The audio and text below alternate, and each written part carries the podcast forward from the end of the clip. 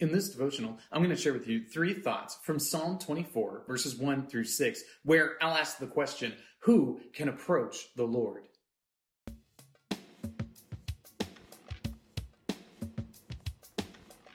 Psalm 24, verses 1 through 6 says, The earth is the Lord's and the fullness thereof, the world and those who dwell therein. For he has founded it upon the seas and established it upon the rivers. Who shall ascend the hill to the Lord?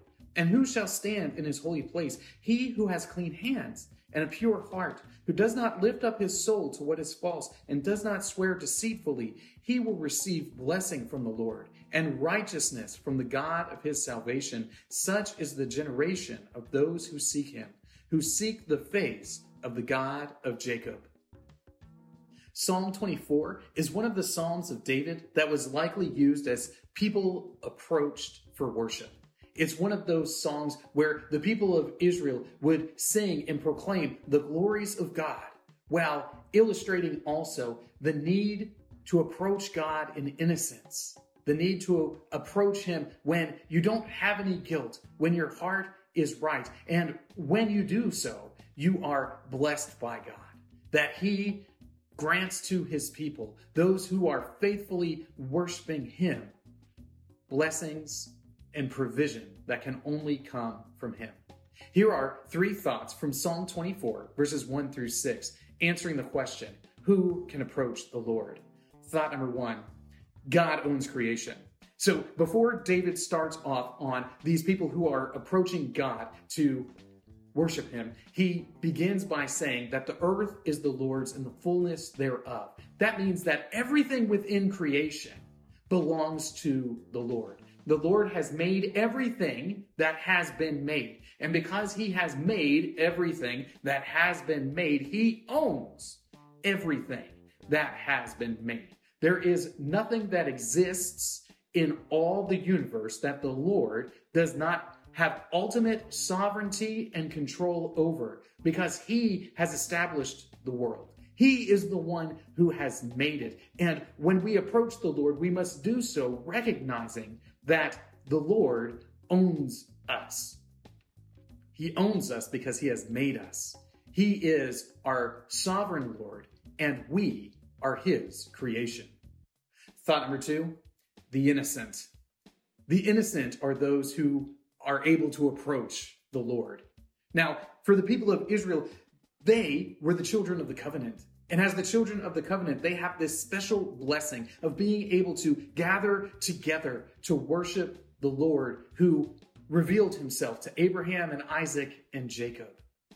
The people of Israel are able to come together and approach the Lord, but they recognize that doing so is a dangerous activity.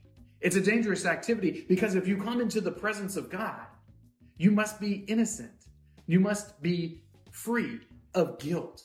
You must be clean rather than unclean.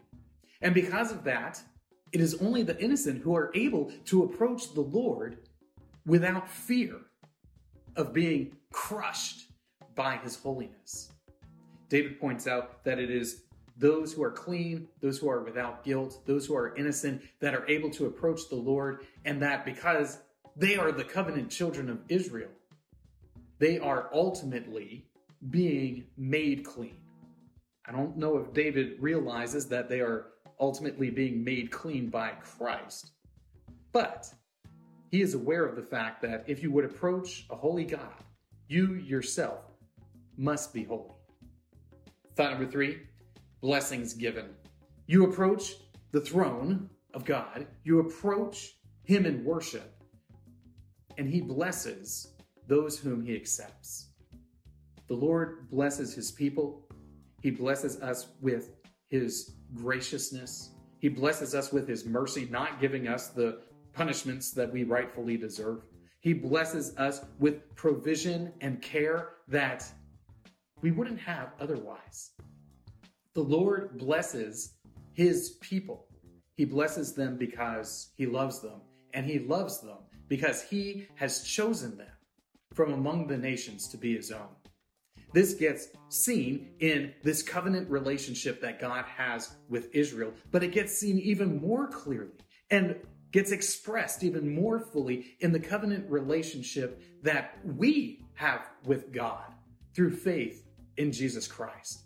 This psalm paints us an image of what it would ultimately be like for us in Christ to draw near to God and enjoy Him forever. These three thoughts come from the assigned reading of Psalms 24 through 26. If you'd like to read through the Bible with me, you can do so by subscribing to this channel, by clicking on the link in the description, or by joining the Facebook group Through the Bible, where we are reading the text of Scripture together.